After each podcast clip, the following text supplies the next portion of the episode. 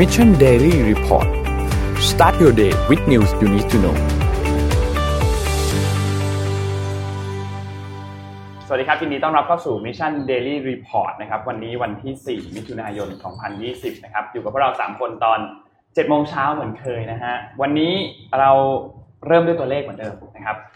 ตัวเลขผู้ติดเชื้อขอภาพ N1 นะครับผู้ติดเชื้อทั่วโลกตอนนี้จอห์นฮอปกินรายงาน อัปเดตตอน5โมงครึ่งเมื่อวานนี้นะครับอยู่ที่6ล้าน 44,872 คนนะครับที่เสียชีวิตนะครับมี 387,64 คนนะครับแล้วก็ที่รักษาหายแล้วมี2ล้าน747,830 คนนะครับ ส่วนตัวเลขในไทยนะครับ รูป N2 นะครับ ในไทยเมื่อวานนี้นะครับทางด้านสบคได้รายงานตัวเลขผู้ติดเชื้อเพิ่มเติมมา 1 รายนะครับ รวมเป็น 3,084 รายครับ ที่รักษาหายนะครับเมื่อวานเพิ่มมาอีก 2 คนนะครับ รวมเป็น ตอนนี้เนี่ยที่กำลังรักษาตัวอยู่ที่โรงพยาบาลมีทั้งหมด 58 คนนะครับ แล้วก็เมื่อวานนี้ไม่มีรายงานตัวเลขผู้เสียชีวิตนะครับยังคงอยู่ที่ 58 คนนะครับหนึ่งรายที่เพิ่มมาเมื่อวานนี้เนี่ยเป็นผู้ที่เป็นสเตทควอรันทีนเหมือนเดิมนะครับเดินทางกลับมาจากซาอุดิอาระเบียนะครับถือว่าสถานการณ์เราก็ยังควบคุมได้ดีมากควบคุมดีดีมากในในครับเรื่องของตัวเลขใช่ไหมฮะเอ่อเรามีสแตทนิดหน่อยนะครับ วันนี้ครับนะฮะจากแสนรู้นะครับ จากแสนรู้นะฮะ โอ้ก็ไม่นิดนะมีสแตทเยอะเหมือนกันนะฮะโอเคนะฮะวันนี้เราไปเร็วๆนิดนึงเพราะว่าเรื่องมันเยอะมากนะครับกลัวจะไม่จบนะแต่จากแสนรู้วันนี้นะครับขอบคุณแสนรู้นะครับ Social Media Monitoring Tools ที่มอบข้อมูลดีๆให้กับเราทุกสัปดาห์เลยนะฮะอะแต่จากแสนรู้มาเมื่อสัปดาห์ที่ผ่านมาคนไทยพูดถึงอะไรกันเยอะนะครับเอ่อนามสกุลของท่านนายกรัฐมนตรีนะฮะอืมได้รับการพูดถึงเยอะนะครับอืมจันทร์โอชานะครับขึ้นมาแล้วก็พฤษภาคมนะครับพฤษภาคมพูดถึงประเด็นของเรื่องการเคลื่อนไหวต่างๆ เช่นการเปิดเอ่อ เปิดร้านนะฮะต่างๆเหล่านี้นะครับแล้วก็เรื่องของแอปไทยชนะนะฮะซึ่งถูกใช้ในเดือนนี้ด้วยนะครับ แล้วก็อีกคำหนึ่งก็คือคำว่าล้านล้านบาทนะฮะอันนี้ก็ถูกพูดถึงเยอะในเรื่องของเอ่อเงินที่กำลังจะถูกอนุมัตินะฮะเพราะว่าเพิ่งเข้าเอ่อประชุมสภาไปนะฮะครับแฮชแท็กที่น่าสนใจนะครับ ในสัปดาห์ที่ผ่านมานะครับ หน้ากากอนามัยฮะกลับมาแล้วครับอ้าวอ่านะฮะกลับมาแล้วครับ รวมถึงสเปรย์แอลกอฮอล์เจลแอลกอฮอล์ต่าง ๆ ด้วยเนี่ยเอ่อที่กลับมาเนี่ย คนใช้เยอะขึ้นหรือเปล่าไม่รู้แต่คนขายเยอะขึ้นแน่แต่ที่เห็นเยอะๆก็คือตอนนี้คือเริ่มเซลล์ๆถูกต้องครับถูกต้องครับอ่าเริ่มเซลล์แล้วอ่าเจลแอลกอฮอล์อ่าสเปรย์พวกเนี้ยเริ่มเริ่มเริ่มลดราคามีแล้วคนขายเยอะขึ้นอืมเยอะๆมากๆเลยนะฮะเพราะฉะนั้นในโซเชียลเน็ตเวิร์กแฮชแท็กคือเวลาขายของต้องแฮชแท็กใช่ไหมอืมก็เลยเยอะขึ้นมาด้วยนะครับเอ่อเรื่องที่ประชาชนสนใจในสัปดาห์ที่ผ่านมานะฮะที่เมืองไทยนะครับ ก็จะมีเรื่องที่เกี่ยวกับข้องกับการประชุมอืมนะฮะสภานะครับ เรื่องกู้เงิน 1.9 ล้านล้านบาทนะครับ เรื่องของคุณภาพความเป็นอยู่นะฮะชีวิตตัวเองก็เรื่องงานเรื่องอะไรต่างๆเหล่านี้สิ่งที่น่าสนใจคือท่องเที่ยวพี่ปิ๊กเมื่อวานวันหยุดชนนท์เห็นภาพไหมครับเมื่อวานวันหยุดอืมบางแสนนะฮะปิดปิดเลย ต้องปิดเลยเพราะคนเยอะมากอืมนะฮะเขาบอก social distancing อะไรไม่ได้เลยนะฮะอืมก็ปิดไปเลยนะครับ แล้วก็ในขณะเดียวกันเนี่ยเอ่อจุดท่องเที่ยวแหล่งอื่นๆเนี่ยก็แน่นมากอืมนะครับซึ่งจริงๆก็ต้องบอกว่าเป็นเป็นเรื่องที่ ถ้าถ้าควบคุมเรื่องของโรคได้เนี่ยก็คิดว่าเป็นสิ่งที่ดีนะสิ่งดีใช่ใช่มันมีการดูใช้ดูจ่ายว่าคนนั้นพอสมอืมควรนะครับ อุตสาหกรรมที่รับการพูดถึงเยอะนะฮะเมื่อสัปดาห์ที่ผ่านมานะครับ อุตสาหกรรมที่ยังนำโด่งอยู่ก็เป็นเอ่อสองอุตสาหกรรมหลักก็คือเรื่องของการเงินและการธนาคารนะครับได้รับการพูดถึงเยอะ แล้วก็การส่งออกนำเข้านะฮะเอ่อ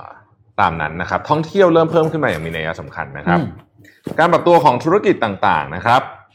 ภาพถัดไปนะฮะอืม เอาผมผมอันอันนี้แล้วกันอันนี้ผมชอบนะฮะก็คือเรื่องของเอ่อโรงหนังฮะตอนนี้ภาพยนตร์โรงภาพยนตร์เนี่ยมีมีบทวิเคราะห์ออกมาหลายอันบอกว่า ต่อให้คนเข้าไปเต็ม capacity ใหม่เนี่ย ก็ก็อาจจะขาดทุนอยู่ดีอืมแต่ว่าคนดูเนี่ยอยากได้ตั๋วถูกลงด้วยมันมันมีงานรายงานมันก็เลยก็เลยกำลังเป็นเป็นเรื่องที่น่าสนใจว่าโรงหนังเนี่ยเนี่ยเดี๋ยววันนี้มีเล่าให้ฟังด้วย เรื่องอ่าโรงหนังนะฮะในที่สหรัฐอเมริกานะโอเคอืมยังคงมีภาพเกี่ยวกับสแตทอยู่นะครับ ผมให้ดูอันนี้เพราะเดี๋ยวเราจะเชื่อมกับข่าวนะฮะรัฐไหนที่มี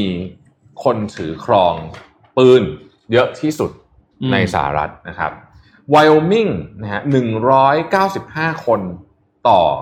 เอ่อหนึ่งพันคนหนึ่งพันคน เยอะมากนะฮะหนึ่งในห้านะฮะโดดมากรัฐคาร์บอยป่ะอ่านะฮะอืมเอ่อจริงๆจริงๆเท็กซัสนี่ไม่ติดท็อป 10 ด้วยซ้ำนะอืม DC นะครับ District of Columbia นะฮะ66 คนนะครับอาคันซอนะฮะ41 คนนิวเม็กซิโก 40เวอร์จิเนีย 30 นะฮะ พวกนี้นี่กฎหมายปืนแบบว่าพกออกจากบ้าน พกไม่ใช่ปืนสั้นนะ ปืนไรเฟิลนะฮะอืพวกนี้นะครับ ในขณะที่รัฐที่น้อยที่สุดนะครับ ก็คือรัฐที่ค่อนข้างจะต้องบอกว่าเป็นฝั่งเดโมแครตเยอะนี่พูดจริงก็คือแมสซาชูเซตส์มิชิแกนเดลาแวร์โรดไอแลนด์แล้วก็นิวยอร์กนี่อยู่ลำดับสุดท้ายเลยนะอืมอ่านะครับรัฐนิวยอร์กนะครับอ่าภาพถัดไปนะครับ ช่วงเวลาที่ผ่านมาเนี้ยนะฮะก็มีคนเอ่อต้องคือเขาไปจับสถิติคนที่ขอซื้อยาเกี่ยวข้องกับเอ่อเกี่ยวข้องกับ mental health อะอ่านะฮะเรื่องสุขภาพจิตนะครับความวิที่ตต้กองกังวลอ่าเพิ่มขึ้นอย่างมีนัยสำคัญนะฮะความวิตกกังวล34%นะฮะความเครียดนะฮะเอ่อ16 18%นอนไม่หลับ14%นะครับ ซึ่งเขาบอกว่าอันนี้เป็นตัวเลขที่น่ากังวลนะ เพราะมันเยอะนะฮะ มันเยอะนะครับเอ่อ กิจกรรมทางเศรษฐกิจต่างๆ ในโรงงานนะฮะภาพถัดไปนะครับ เริ่มดีขึ้นอย่างมีนัยสำคัญผมให้ดูภาพนะครับรูปนี้เป็นกำลังใจให้กับคนที่อยู่ในสาย manufacturing มากนะครับ ภาพสีเขียวเนี่ยคือประเทศจีนครับเห็นไหมครับว่าตอนนี้ประเทศจีนเนี่ยนะครับ ตัวเลขนะฮะของการอันนี้เขาดูจากการซื้อนะจัดซื้อเข้าโรงงานเนี่ยนะฮะอืมกลับมาเกือบเกือบจะเท่าเดิมแล้วเห็นไหมอืมเกือบเกือบจะเท่าเดิมมกราแล้วนะฮะ อิตาลีที่ปักหัวลงไปอย่างหนักเลยเนี่ยเริ่มปักขึ้นมาเร็วมากเลยเห็นไหมฮะสีฟ้าอ่าสีฟ้านะครับอืมประเทศที่ยังที่ยังไม่ไม่มาเลยคือญี่ปุ่นนะเนี่ยเดี๋ยวจะให้ดูนะญี่ปุ่นยังว่าญี่ปุ่นลงอยู่เนี่ยเลยมันมีสาเหตุอยู่เหมือนกันนะครับภาพถัดไปฮะคือถ้าให้จัดลำดับเองเนี่ยนะครับคำถามว่าคุณคิดว่าประเทศไหน พึงพอใจกับงานที่ตัวเองทำมากที่สุด คุณไม่มีทางตอบอินเดียชัวร์ผมว่า ไม่มีนะใช่ไหมอืม แต่ประเทศอินเดียครับผม คนอินเดียเนี่ยพึงพอใจกับงานที่ตัวเองทำมากที่สุดนะฮะเป็นอันดับที่หนึ่งแปดสิบเก้าเปอร์เซ็นต์นะครับอืมเม็กซิโกสหรัฐตามมาด้วยอังกฤษจีนนะฮะที่น่าสนใจคือญี่ปุ่นฮะอืมสี่สองเปอร์เซ็นต์นั่นเองต่ำที่สุดเลยแล้วต่ำกว่าเยอะด้วยนะฮะอย่างมีนัยสำคัญนะครับ ภาพสุดท้ายเดี๋ยวอันเนี้ยจะคุยกันช่วงหลังเอ่อเบรกเจ็ดโมงครึ่งนะครับ สวีเดนนะ ตอนนี้เริ่มมีปัญหาชีวิตแล้วนโยบายของสวีเดนตอนนี้นี่คือภาพของกลุ่มสแกนดิเนเวียนนะครับครับสวีเดนคือตรงกลางสีแดงๆนั้นเนี่ยนะครับ ผู้เสียชีวิตต่อหนึ่งแสนคนคือ 43 ซึ่งสูงเกือบจะที่สุดในโลก ในขณะที่ดูประเทศเพื่อนบ้านอืมห้าคนสี่คนเก้าคนนะฮะตอนนี้เนี่ยจำนักเอ่อ นักระบาดวิทยาคนดังคนนั้นได้ไหมฮะดร.เทกเนลเนี่ยแกออกมายอมรับแล้วนะอืมว่าตัดสินใจผิดเดี๋ยวจะเล่าให้ฟังว่า detail เป็นยังไงนะครับอืมอะผมคิดว่าเราต้องเข้าข่าวครับเพราะว่ามันเยอะจริงๆเยอะเยอะมากนะครับฮะเอ่อเราจะเริ่มตรงไหนกันดีครับอานนท์เริ่มก่อนเดี๋ยวพี่ค่อยแทรกแล้วกันเราไปเรื่องสหรัฐเลยดีไหมแน่นอนต้องเป็นเรื่องสหรัฐเรื่องสหรัฐในเบรกแรกนี่คงจะไม่มีอะไรนอกจากเรื่องนี้ งั้นนนท์ขอเข้าช่วงทรัมป์ประจำวันตั้งแต่เริ่มต้นเลยแล้วกันอะนะครับได้รูป N7 ขึ้นมาครับ เมื่อวานนี้นะครับโดนัลด์ทรัมป์ได้มีการทวีตก็ตามปกติของแกนะครับครับอันนี้เข้าใจว่าน่าจะอยู่ใน Facebook นะครับ แต่แกทวีตด้วยนะครับเขาบอกว่าเมื่อวานนี้เนี่ยที่วอชิงตันดีซีเนี่ยไม่มีปัญหาอะไรเลยเมื่อคืน ทุกอย่างเรียบร้อยดี มีคนโดนจับเยอะ แล้วก็ทุกคนเนี่ย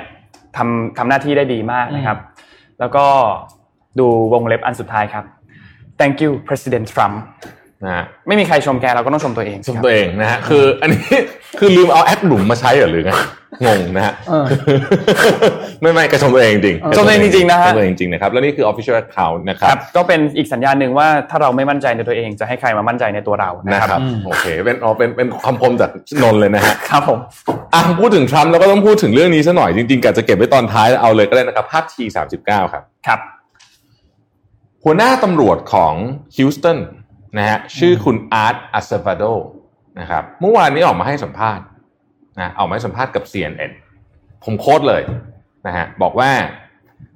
Let me just say this to the to the President of the United States on behalf of the police chief in this country ขอพูดแทนตำรวจทั้งประเทศตำรวจทั้งประเทศเอ่อหัวหน้าตำรวจทั้งประเทศแล้วกันนะฮะโค้ด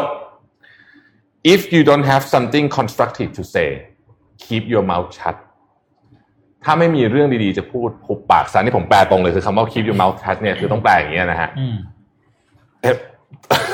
หัวหน้าตำรวจมางัดกับนะฮะประธานาธิบดี ซึ่งเราไม่ค่อยเห็นนะผมว่าเราไม่ค่อยเห็นนะฮะ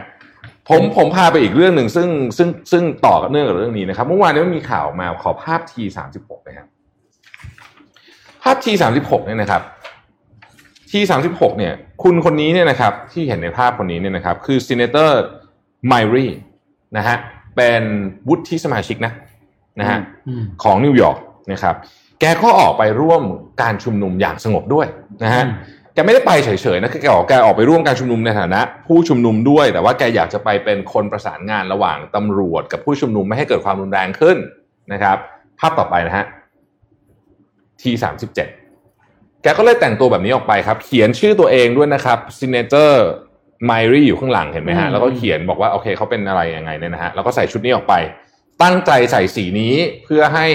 ชัดเห็นชัดว่าโอเคนะเรามาทำอะไรแบบนี้นะครับปรากฏว่า ถูกตำรวจรวบยังไม่ได้ทำอะไรเลยนะฮะเขาบอกเขาประชุมชุมนุมอย่างสงบถูกตำรวจจับพ่นสเปรย์พริกไทยใส่ครับแล้วใส่กุญแจมือด้วยอืมนะฮะเออก็แต่ว่าทันทีที่ตำรวจรู้ว่าเขาคือใครอืม นะฮะก็ถูกปล่อยตัวทันทีแล้วก็ถูกส่งไปโรงพรัยาบบาลการรักษาทันที ซึ่งเขาก็ออกมาบอกว่าเขาถูกทรีตถูกส่งไปรับการรักษาเนี่ย เป็นเพราะว่าเขาเป็นสวไม่งั้นไม่ได้ไปแน่ๆอืมเขาบอกดูสิเนี่ยเห็นไหมว่าความไม่เท่าเทียมกันหรือเขาเรียกว่าอะไรนะ structural racism อะการอืมเหยียดผิวอย่างเป็นระบบเนี่ย มันมีจริง ๆ ในประเทศนี้อย่างชัดเจนนะฮะไปดูเดี๋ยวนะฮะ ขออภัยปิดเสียงเลยนะโอเคไปดูปฏิกิริยาของอดีตประธานาธิบดีสหรัฐสักสามสี่ท่านครับครับเมื่อวานนี้โอบามาออกมาพูดค่อนข้างจะน่าจะแรงที่สุดแล้วล่ะในบรรดาเอ่อเอ่อผู้นำทั้งหมด อดีตผู้นำทั้งหมดเนี่ยนะครับ ก็บอกว่าจริงๆเนี่ยประเทศเราเนี่ยนะทั้งเอ่อประธานาธิบดีสภาคองเกรส แล้วก็ justice department เนี่ยต้องรู้ว่าตอนนี้เรื่องมันไม่ปกติ คุณต้องทำอะไรบางอย่างนะครับแล้วก็พูดไปถึงเรื่องของ โดนัลด์ทรัมป์นโยบายด้วยนะครับวิพากษ์วิจารณ์นโยบายของโดนัลด์ทรัมป์ด้วยนะครับ มีข่าวมาเมื่อคืนวันอังคารบอกว่ามี Secret Service ก็คือตำรวจที่ไม่ใช่หน่วยงานหน่วยรักษาความปลอดภัยของเอ่อของประธานาธิบดี ซึ่งแม้ว่าจะพ้นจากตำแหน่งไปแล้วก็ยังมี Secret Service ดูแลอยู่นะครับครับอย่างโอบามาก็มี Secret Service ดูแลอยู่เนี่ยทีมของ Secret Service มีข่าวว่าลงพื้นที่ไปในมินน e โพลิสคือเหตุเหตุการณ์ที่เกิดเรื่องจอร์จฟลอยด์เนี่ยนะครับ ซึ่งเป็นทีมของโอบามาคาดว่าจะมีการเยือนเอ่อไปไปเยี่ยมเยียนนะครับ ครอบครัวของจอร์จฟลอยด์หรือเปล่านะฮะหรือว่าจะไปในพิธี memorial ก็คือพิธีศพหรือเปล่านะครับเอ่ออดีตประธานาธิบดีจอร์จ W. Bush นะฮะพูดแบบนี้ครับ อยู่พักเดียวกันพูดอะไรมากไม่ได้นะฮะบอกว่าเขาสนับสนุนการประท้วงนะครับเอ่อแล้วบอกว่าทุกอย่างที่ทำเอ่อให้ริดรอนสิทธิของชาวอเมริกันในการแสดงออก เป็นสิ่งที่ผิด แต่ไม่ได้พูดถึงชื่อทรัมป์ตรงๆ แต่พูดแค่นี้ก็เยอะแล้วนะครับจิมมี่คาร์เตอร์นะครับเช่นเดียวกันนะครับ บอกว่า we need a government as good as its people นะฮะก็ไม่ได้พูดตรงๆเหมือนกัน แต่ก็เป็นการครับตำหนิทรัมป์นะครับในขณะเดียวกันเนี่ยนะครับบิลคลินตันนะฮะบิลคลินตันก็บอกว่า เราต้องตั้งคำถามกับวิธีการจัดการของประเทศนี้มากๆ แต่ไม่ได้พูดชื่อทรัมป์ตรงๆเหมือนกัน นะครับอืมก็จะเห็นว่าสี่ประธานาธิบดีเนี่ยก็ออกมาแสดงความคิดเห็นเรื่องนี้การครบถ้วนอะนนท์มีอะไรเพิ่มเติมไหมก่อนที่จะไปต่อมีอีกเพียบเลยเมื่อวานะนี้เนี่ยโดนัลด์ทรัมป์เมื่อเมื่อเมื่อช่วงช่วงก่อนอันนี้ที่ทรัมป์บอกว่าเขาจะใช้กำลังทหารลงมาจัดการกับเรื่องขอ่าองใช่การใช่ปราบใช่จราจลใช่ไหมครับเมื่อวานนี้เนี่ยรัฐมนตรีว่าการกระทรวงกลาโหมของสหรัฐนะครับมาร์คเอสเปอร์นะครับได้ออกมาพูดถึงแล้วนะครับได้ให้สัมภาษณ์กับผู้สื่อข่าวนะครับเขาบอกว่า ตัวเขาเนี่ยไม่สนับสนุนในการที่จะใช้กำลังทหารในการสลายการชุมนุมทั่วประเทศ และบอกว่าแนวคิดนี้เนี่ยเขาจะไม่ไม่ไม่สนับสนุนอย่างแน่นอนนะครับ โดยเขาบอกว่าแนวทางที่เขาคิดว่าเหมาะสมที่สุดในตอนนี้เนี่ยคือการให้ National Guard หรือว่ากองกำลังพิทักษ์ชาติเนี่ยซึ่งเป็นกองกำลังสำรองของรัฐเนี่ยออกมาจัดการกับการชุมนุมในครั้งนี้นะครับไม่สนับสนุนให้ใช้ทหาร เพราะเขาบอกว่า ถ้าเมื่อไหร่ก็ตามที่เราใช้กองกำลังทหารออกมาจัดการกับการกับกับประชาชนชาวอเมริกันเนี่ยนั่นหมายความว่าเป็นจุดที่ทหารกับประชาชนเนี่ยอยู่คนละฝั่งกันครับอืมขอภาพนี้หน่อยได้ไหมฮะทีเจ็ดประมาณทีเจ็ดทีแปดรูปนี้เป็นรูปที่ถูกพูดถึงเยอะมากในโซเชียลมีเดียเมื่อวานนี้เพราะมันเป็นภาพที่อย่างกับอยู่ในหนังนะฮะรูปที่ทหารยืนอยู่ที่ Capitol Hill เอ่อหลังอ่าภาพนั้นภาพหนึ่งอ่าภาพนี้นะฮะอืม ไม่น่าเชื่อนะอะไม่ใช่ Capitol Hill พูดผิดนี่คือ Lincoln Memorial อืมอืมนะฮะ Lincoln Memorial เนี่ยดูดิ อย่างกับในหนังอะไรนะ Hunger Game อะอืมครับใช่ป่ะเป็นแบบ dystopian movie สุด ๆ เลยนะฮะชานนท์เมื่อกี้บอกว่ารัฐมนตรีกลาโหมไม่เห็นด้วยถูกไม่เห็นด้วยครับ แต่ว่าทางเพนทากอนก็คือกระทรวงกลาโหม ซึ่งจริง ๆ แล้วเนี่ย ก็รัฐมนตรีกลาโหมก็อาจจะไม่ได้ควบคุมได้หนึ่งร้อยเปอร์เซ็นต์เนี่ยนะครับเพนทากอน confirm แล้วว่ามีทหารจาก Fort Bragg นะฮะกับ Fort Drum ซึ่งเป็นสองสองฐานทัพของสหรัฐเนี่ยเดินทางเข้ามาในพื้นที่ของวอชิงตันดีซีแล้ว 1,600 คนอืมนะครับทหารนะครับไม่ใช่ National Guard อืมนะฮะเดินทางเข้ามาแล้วนะครับ ซึ่งทรัมป์ก็ก็ confirm ข่าวนี้เช่นกัน รู้สึกว่าทรัมป์เนี่ยจะกระตุ้นเรื่องเรื่อง violence นี่มาก ๆ เลยนะฮะอยากคือเหมือนกับอยากจะอืมเดี๋ยวใช้กำลังทหารนะ ซึ่งแน่นอนว่าก็ถูกวิพากษ์วิจารณ์อย่างหนักนะครับ ผมขออนุญาตไปเอ่อเริ่มภาพทีหนึ่งเราจะให้ดูบรรยากาศ ในข่าวในคืนที่ผ่านมาว่ามีอะไรเกิดขึ้นบ้างนะครับสมเด็จพระสันตะปาปานะครับ ออกมาพูดบอกว่า racism is a sin นะฮะอืมนะครับ การเหยียดผิวเนี่ยถือเป็นบาปนะครับ ผมไปเร็วๆนะครับ มาร์คซักเกอร์เบิร์กนะครับ ยังไม่จบนะฮะหลังจากมาร์คซักเกอร์บอกว่าอะไรยังนะไม่จบนะครับคนนี้ free speech เราต้องให้คนนู่นนี่ได้เนี่ยนะครับ ก็มี engineer คนหนึ่งซึ่งเอ่อออกมาบอกว่าเขาไม่สามารถทำงานที่นี่ได้แล้ว ชื่อคุณอาวานีนะครับ แล้วก็ลาออกบอกว่า I cannot keep excusing Facebook behavior นะครับส่วน senior engineer คนหนึ่ง Brandon Dial นะฮะที่บอกว่าวันก่อนออกมาออกมาทวีตใช่ไหมบอกว่าอืม it's crystal clear today that leadership refuse to stand with us ก็คือพูดถึงมาร์คซักเกอร์เบิร์กครับมาร์คซักเกอร์เบิร์กกำลังตกอยู่ในที่นั่งลำบากจากพนักงานของเขาเองนะฮะครับไปเรื่อยๆกันนะครับ อันนี้เป็นภาพบรรยากาศการประท้วงนะฮะต่างๆ ที่เกิดขึ้นรอบอเมริกาต้องบอกว่าแบบนี้นะครับ การประท้วงเนี่ยจุดเพิ่มขึ้นเยอะนะฮะเมื่อวานนี้ แต่ความรุนแรงลดลง ซึ่งถือว่าเป็นสัญญาณที่ดีนะครับ ก็แต่ก็ยังมีภาพแบบนี้ให้เห็นอยู่นะฮะการปล้นสะดมร้านค้าต่างๆนะฮะอันนี้ภาพถัดไปนะครับ อันนี้คือร้านของ Alexander McQueen ขอพูดถึงบรรดาแบรนด์ต่างๆ นิดนึง designer brand เมื่อวานนี้มีแบรนด์เอ่อเจ้าของแบรนด์ใหญ่หลายแบรนด์เช่นฟิลิปลิมนะครับมาร์กจาคอบและต่างๆอีกมากมายเนี่ยออกมาบอกว่าร้านค้าที่ถูกทำลายไม่เป็นไร คือคือของกลับมาใหม่ได้ แต่ชีวิตคนอืมอืมชีวิตคนเนี่ยเอากลับมาไม่ได้ เพราะฉะนั้น ยังไงก็แล้วแต่เนี่ยเขาสนับสนุนนะว่าอืมไม่ใช่สนับสนุนการปล้นร้านนะอืมสนับสนุนเอ่อการชุมนุมเรียกร้องสิทธิ์นะฮะอืมเพื่อเรียกร้องสิทธิความไม่เท่าเทียมกันในสังคม ซึ่งร้านของฟิลิปลิมอย่างเงี้ย ก็อืมถูกพังแล้วถูกพังเหมือนกันยับนะฮะก็ก็อันนี้ก็เป็นข่าวออกมานะฮะผมกระโดดไปที่ขออนุญาตต่อเลยที่ภาพทีสิบนะครับภาพทีสิบเมื่อวานนี้น้องชายของจอร์จฟลอยด์นะครับไปครับเดินทางไปที่มิน n อ a โพลิสนะครับแล้วก็เอ่อไปที่จุดเกิดเหตุนะครับอืมคนข้างๆคือทนายความนะครับเอ่อภาพถัดไปนะฮะก็เป็นภาพที่ตรงนี้คือจุดเกิดเหตุเลยนะฮะแสดงความเอ่ออาลัยนะครับให้กับพี่ชายนะครับ ภาพถัดไปเนี่ยเป็นการประท้วงที่หน้าที่ว่าการรัฐนะฮะมิน n อ a โพลิสนะครับจะเห็นว่าคนเนี่ยเยอะมากนะฮะภาพถัดไปนะครับ เราจะเห็นภาพแบบนี้ทั่วเมืองเลยนะฮะนะฮะทั่วทั่วมิน n อ a โพลิสเลยนะฮะที่นิวยอร์กครับนะฮะการประท้วงก็ยังคงเต็มไปเอ่อคนยังเยอะมากนะครับ ที่นิวยอร์กแต่ว่าตอนกลางวันสงบดีนะฮะตอนกลางคืนจะเริ่มน่ากลัวนิดนึง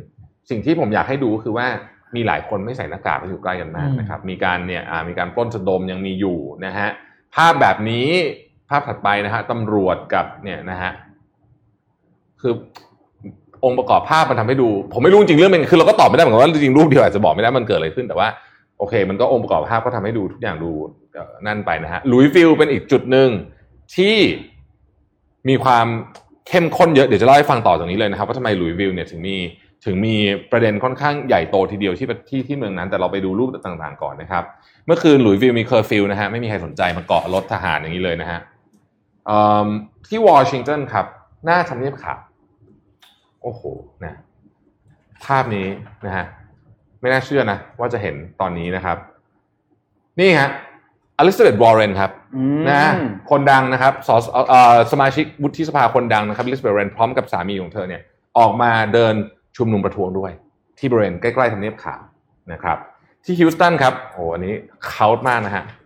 มาครับโอ้โหนี่กลางเมืองนะฮะอืมนี่กลางเมืองนะครับ กลางเมืองฮิวสตันนะฮะ แล้วก็น้องชายของจอร์จฟลอยด์นะฮะก็ออกมาพูดนะครับที่ประท้วงนี่แหละนะฮะอันนี้เหมือนกันนะครับ คนมโหฬารนะจะเห็นว่าทุกเมืองตอนนี้นี่โอ้โหแบบเยอะมากนะครับที่แอตแลนตานะครับเป็นอีกจุดหนึ่งที่ค่อนข้างจะเข้มข้นเรื่องของการประท้วงนะครับ อันนี้ก็มีการประทะกันระหว่าง National Guard กับผู้ชุมนุมนะฮะ ดูนะฮะว่าการชุมนุมนี่อันนี้ผมไม่แน่ใจว่าข้างซ้ายกันนี่คืออะไรนะฮะโบรเวอร์ไงที่เป่าโอ้เอาเป่าเป่าไอ้เป่าแก๊สน้ำตาใช่ไหมเอออ่าโอเคโอเคนะครับภาพถัดไปนะฮะก็ไปเรื่อยเลยนะครับ ดูกันไปเรื่อยๆนะฮะอันนี้บอสตันนะฮะนี่รถโรงเรียนป่ะรฮะถโรงเรียนโรงเรียนฮะอ่าโรงเรียนโรงเรียนนะฮะอืมเอ่อบอสตันนะครับอ่าเหนื่อยนะฮะก็ต้องพักกันบ้างนะครับอืมแล้วก็อาวุธอันหนึ่งที่ผู้ชุมนุมใช้เยอะคือประทัดฮะภาพถัดไปนะฮะยิงประทัดใส่กับพลุไฟพลุใช่พลุไหมไฟพลุไฟนะฮะ เอ่อเนี่ยนะฮะนี่นี่รถนี่รถทหารนะฮะรถทัมวี่ทหารเนาะอืมนะครับที่ลอสแองเจลิสก็เป็นเมืองที่ค่อนข้างจะสงบพอสมควรนะฮะชุมนุมได้ค่อนข้างสงบเอ่อไอความรุนแรงในวันจันทร์เนี่ยค่อนข้างหายไปแล้วนะครับสำหรับลอสแองเจลิสนะครับอ่านะฮะมีการมา high five นะครับอ่าไม่ high five เขาให้มาห้าม high five คนนี้แตะมือกันอย่างนี้นะฮะนะแต่เจ้าหน้าที่ตำรวจก็คุกเข่านะครับ ที่ริชมอนด์เวอร์จิเนียนะครับนี่คนดูคนดิโอ้โหมโหฬารนะฮะอ่า นะครับออร์แลนโดนะครับไปทั่วประเทศเลยนะฮะโอเค ผมจะให้ดูว่าตอนนี้นี่มีประท้วงกี่จุดนะครับ ขอภาพ T สามสิบแปดครับ T สามสิบแปดนี่คือจุดทั้งหมดของการประท้วงที่มีอยู่ในตอนนี้นะครับ จะเห็นว่าเยอะมากๆนะฮะเยอะมากๆอืมขอพูดถึงที่หลุยส์วิลล์นิดหนึ่งนะฮะที่หลุยส์วิลล์เนี่ยมีคนเอ่อภาพ T สี่สิบนะครับภาพ T สี่สิบนะฮะคือนี่คือเจ้าของร้านบาร์บีคิวร้านหนึ่ง ซึ่งถูกยิงเสียชีวิตเมื่อวันอังคารนะฮะแล้วก็เอ่อคือตำรวจบอกว่าเขายิงก่อนตำรวจก็เลยยิงนะฮะประเด็นก็คือตำรวจกลุ่มที่อยู่ตรงนั้นเนี่ย ปิด body cam ฮะ body cam คือกล้องอืมที่ติดตัวใช่ไหมซึ่งแน่นอนว่า โอ้โห คนต้องไม่พอใจอย่างมากเลยนะครับ ตอนนี้เนี่ย Chief Police นะครับเอ่อสตีฟสตีฟคอนราดนะฮะหัวหน้าตำรวจถูกปลดแล้ว นายกนายกอืมเทศมนตรีของเมืองหลุยวิลเนี่ยสั่งปลดเลยนะครับเพราะเหตุผลเพราะว่าเอ่อตำรวจไม่ใส่ body cam นะครับ คนที่เมืองนี้จึงมีความโมโหเป็นพิเศษนะครับ ตอนนี้เนี่ยเวลาไปชุมนุมเขาจะเขาจะตะโกนสามชื่อ ครับ ชื่อที่หนึ่งคือชื่อของจอร์จฟลอยด์ชื่อที่สองคือเบรนาเทเลอร์เล่าเรื่องเบรนาเทเลอร์ให้ฟังนิดหนึ่งครับ ภาพทีสี่สิบเอ็ดนะฮะเบรนาเทเลอร์เนี่ยนะครับเคสที่เกิดขึ้นเมื่อวันที่สิบสามมีนาคมปีนี้นะฮะเรื่องสดๆร้อนๆเธอเธออยู่ในอพาร์ตเมนต์กับแฟน เสร็จแล้วเนี่ยเจ้าหน้าที่ตำรวจสามคนนอกเครื่องแบบด้วยนะครับ บุกเข้ามาแล้วก็ยิงเธอเสียชีวิตนะฮะเธอทำงานเป็นเธออายุ 26 ปีนะครับทำงานเป็นเจ้าหน้าที่ประจำห้องฉุกเฉินของโรงพยาบาลในหลุยวิลนะฮะซึ่งตอนหลังก็ไม่พบว่ามีความผิดตาม คือตอนแรกเนี่ยมาตำรวจมาเพราะว่าเหมือนกับมี inf- มีมีสายแจ้งมาว่านี่เป็นค้ายาเสพติดอะไรประเภทนี้ แต่สรุปว่าไม่พบความผิดเอ่อยังยังไม่เจอยังยังไม่เจอว่าว่าว่ามีคดียาเสพติด แต่ว่าเธอเนี่ยเสียชีวิตไปแล้วนะครับ เพราะฉะนั้นตอนนี้เนี่ยพอรวมสามคนคุณเดวิดแมดอาร์ที่คนเมื่อกี้ที่ผมให้ดูเจ้าของร้านบาร์บีคิวนะครับ แล้วก็คนนี้นะฮะคุณเบรนาเทเลอร์ซึ่งถูกยิงเสียชีวิตไปเมื่อเดือนมีนาคม รวมถึงจอร์จฟลอยด์เนี่ยก็เลยตะโกนสามชื่อที่หลุยส์วิลล์เพราะว่าเขารู้สึกว่า เออเขาไม่ได้รับความเป็นธรรมจากตำรวจเลยจริงๆนะฮะแล้วก็มีเคสแบบนี้เกิดขึ้นซ้ำแล้วซ้ำอีกนะฮะจึงเป็นอีกจุดหนึ่งที่มีความน่าเป็นห่วงว่าความรุนแรงจะเกิดขึ้นเยอะ เพราะว่าคนเหมือนกับรู้สึกไม่ได้รับความเป็นธรรมจริงอืมๆนะครับอะมีนนท์มีช่วยพี่สักหน่อยไหมฮะโอ้โหพี่ยังไม่จบนะเนี่ยยังมีกตอนนี้แต่มันว่าเดือดมากเลยคือโดน เดี๋ยวนนท์ขอเสริมเรื่องของผลการชนสูตรศพของคุอ่าณใช่ใช่ใช่จอร์จฟลอยด์แล้วกันนะครับอืมคือผลการชนสูตรศพเนี่ยมีการชนสูตรสองครั้งนะครับครั้งแรกที่ชนสูตร คือต้องบอกสรุปให้ฟังก่อนว่า ผลการชนสูตรทั้งสองครั้งให้ผลเหมือนกันอืมคือการฆาตกรรมนะครับอืมมีการสรุปผลคือการฆาตกรรมทั้งคู่ แต่มีการแตกต่างกันในรายละเอียดนะครับ ในฉบับแรกก่อนนะครับฉบับแรกเนี่ยเป็นฉบับของทางสำนักงานตำรวจนะครับ ซึ่งฉบับนี้เนี่ยมีการระบุนะครับเดี๋ยวนนโค้ดอ่านให้ฟังเลยแล้วกันนะครับเขาบอกว่าไม่ปรากฏผลตรวจทางกายภาพใดที่สสนับสนุนข้อวินิจฉัย ภาวะการขาดอากาศหายใจจากการบาดเจ็บ แต่ชี้ว่าภาวะสุขภาพของฟลอยด์ซึ่งมีโรคหลอดเลือดหัวใจ และโรคหัวใจจากความดันโลหิตสูง ประกอบกับการถูกนวงเหนี่ยวจากตำรวจ ได้ส่งผลให้เขาเสียชีวิต ซึ่งโดยสรุปแล้วเนี่ยก็คือแปลว่า การที่ตำรวจไปกดที่คอเนี่ยก็ส่งผลให้เสียชีวิต แต่มีโรคเรื่องของโรคประจำตัวอยู่ด้วย อันนี้มีรายละเอียดประมาณนี้ ทางครอบครัวเนี่ยเขาเหมือนกับมีความรู้สึกไม่ไม่ค่อยเชื่อในการชนสูตรครั้งนี้ ก็เลยมีการจ้างแพทย์ให้มาชนสูตรอีกครั้งหนึ่งนะครับ ซึ่งผลการชนสูตรอีกฉบับหนึ่งเนี่ยระบุไว้ว่า อาการขาดอากาศหายใจเกิดจากแรงกดต่อเนื่อง ซึ่งเป็นสาเหตุของการเสียชีวิตของคุณจอร์จฟลอยด์นะครับก็คือเสียชีวิตจากการที่ถูกเจ้าหน้าที่ตำรวจเนี่ยกดที่คอนั่นเองนะครับซึ่งทั้งสองฉบับนี้เนี่ยต้องบอกว่าโดยสรุปตอนผลตอนสุดท้ายแล้วเนี่ยสรุปเหมือนกันคือการฆาตกรรมอืมแต่ว่ามีการแตกต่างกันในรายละเอียดเล็กน้อยนะครับ ซึ่งอันนี้เนี่ยมันจะมีผลในชั้นศาล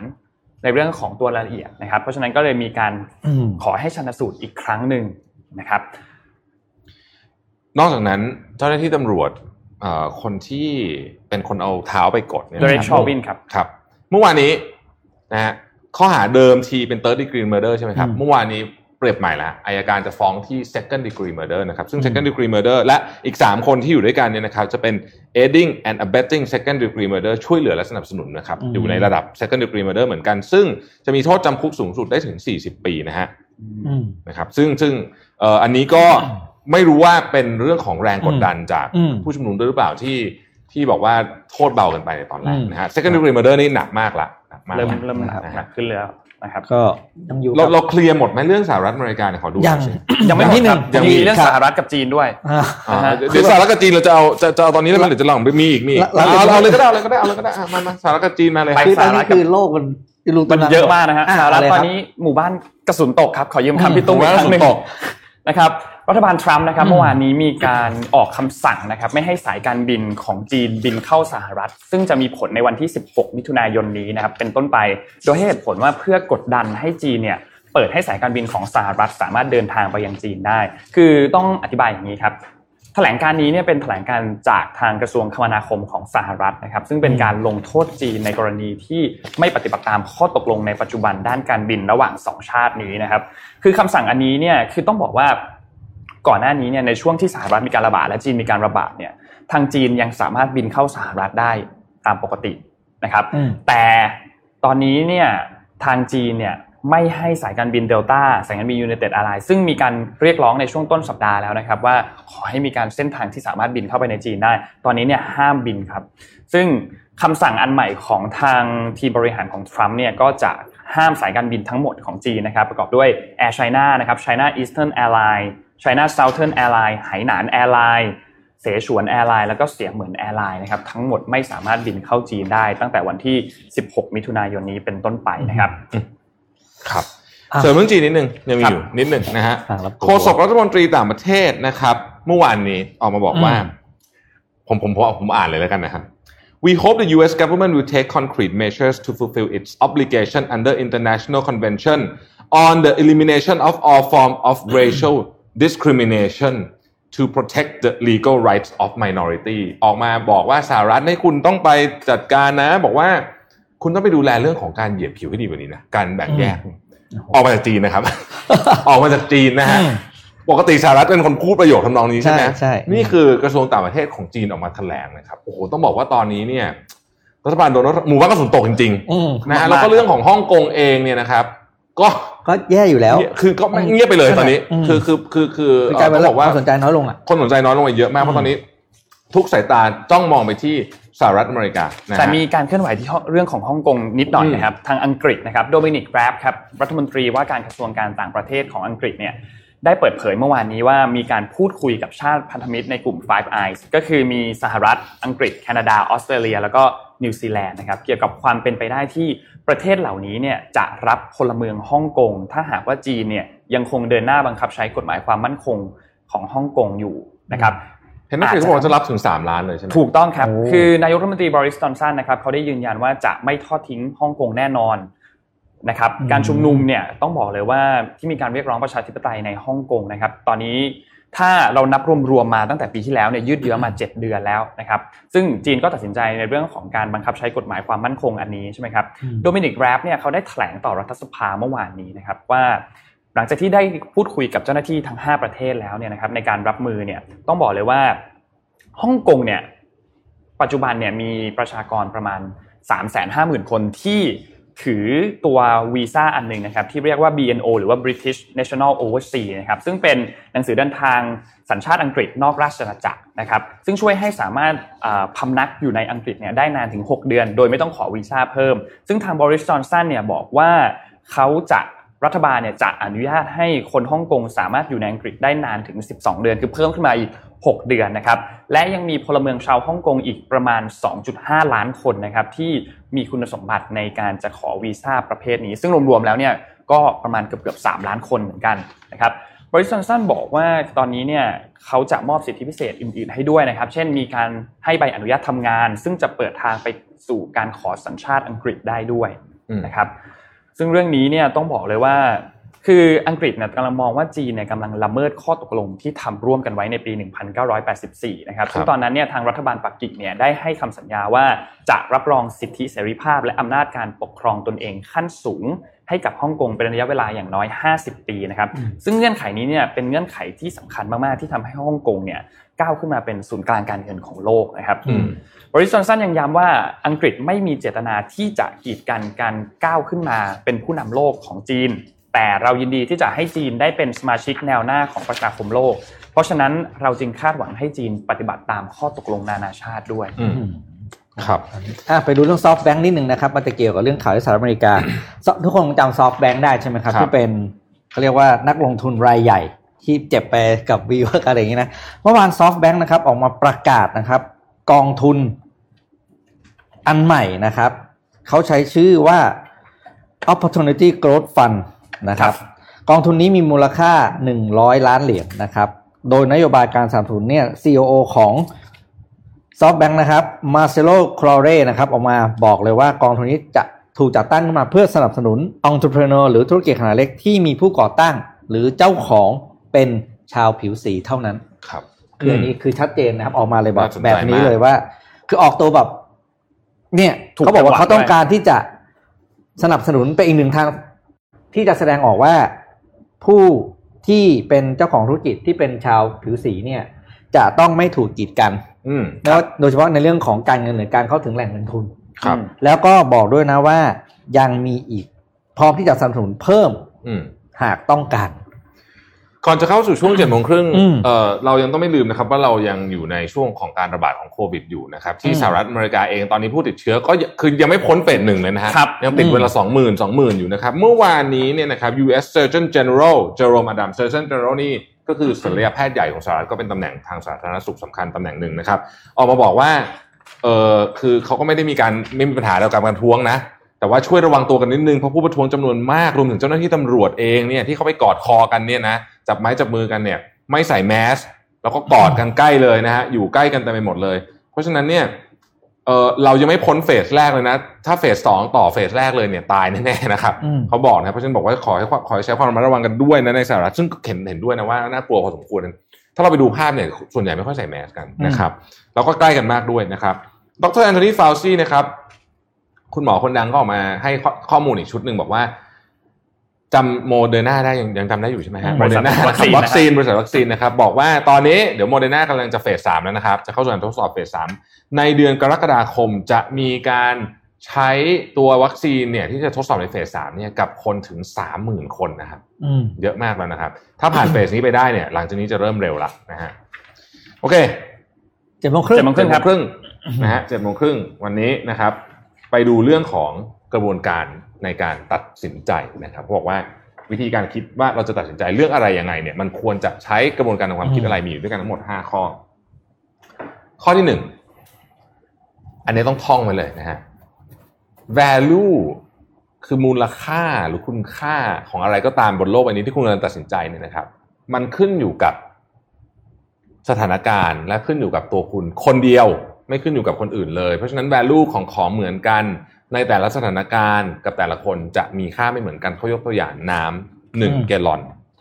ถ้าหากว่าอยู่ในสถานการณ์ปกตินะครับ คุณไปเปิดเครื่องกรองน้ำเดี๋ยวนี้น้ำหนึ่งแกลลอนก็อาจจะมีราคาสัก ไม่รู้อะบาทหนึ่งสองบาทประมาณนี้อืมนะฮะแต่ถ้าคุณติดอยู่ในทะเลทราย น้ำหนึ่งแกลลอนนี้อาจจะมีมูลค่าสามหมื่นบาทคุณก็ซื้อถูกไหมฮะ แต่ในขณะเดียวกันมันมีมูลค่าติดลบไปด้วยนะอืมถ้าน้ำหนึ่งแกลลอนนี้มันเป็นน้ำที่อยู่ในท่วมอยู่ในท่วมอยู่ในใต้ถุนคุณคุณอืมอยากเอามันออกไปด้วยซ้ำไม่อยากได้อะเพราะฉะนั้อืนมมูลค่ามันเนี่ยจะติดลบดังนั้น สถานการณ์จะทำให้ของเนี่ยมีมูลค่าไม่เท่ากัน เรารู้เรื่องนี้อยู่แล้วเวลาพูดแบบนี้มันง่าย แต่ว่าในความเป็นจริงอะครับ ภาพถัดไป เวลาเราตัดสินใจเนี่ย ขอให้คีปเรื่องนี้ไว้ในสมองเลยนะฮะคุณค่าของของที่คุณตัดสินใจมันขึ้นอยู่กับคุณคนเดียว ไม่มีงานที่ดีที่สุดรถที่ดีที่สุด อาชีพที่ดีที่สุดไม่มีอืมมันขึ้นอยู่กับว่าคุณตัวคุณน่ะ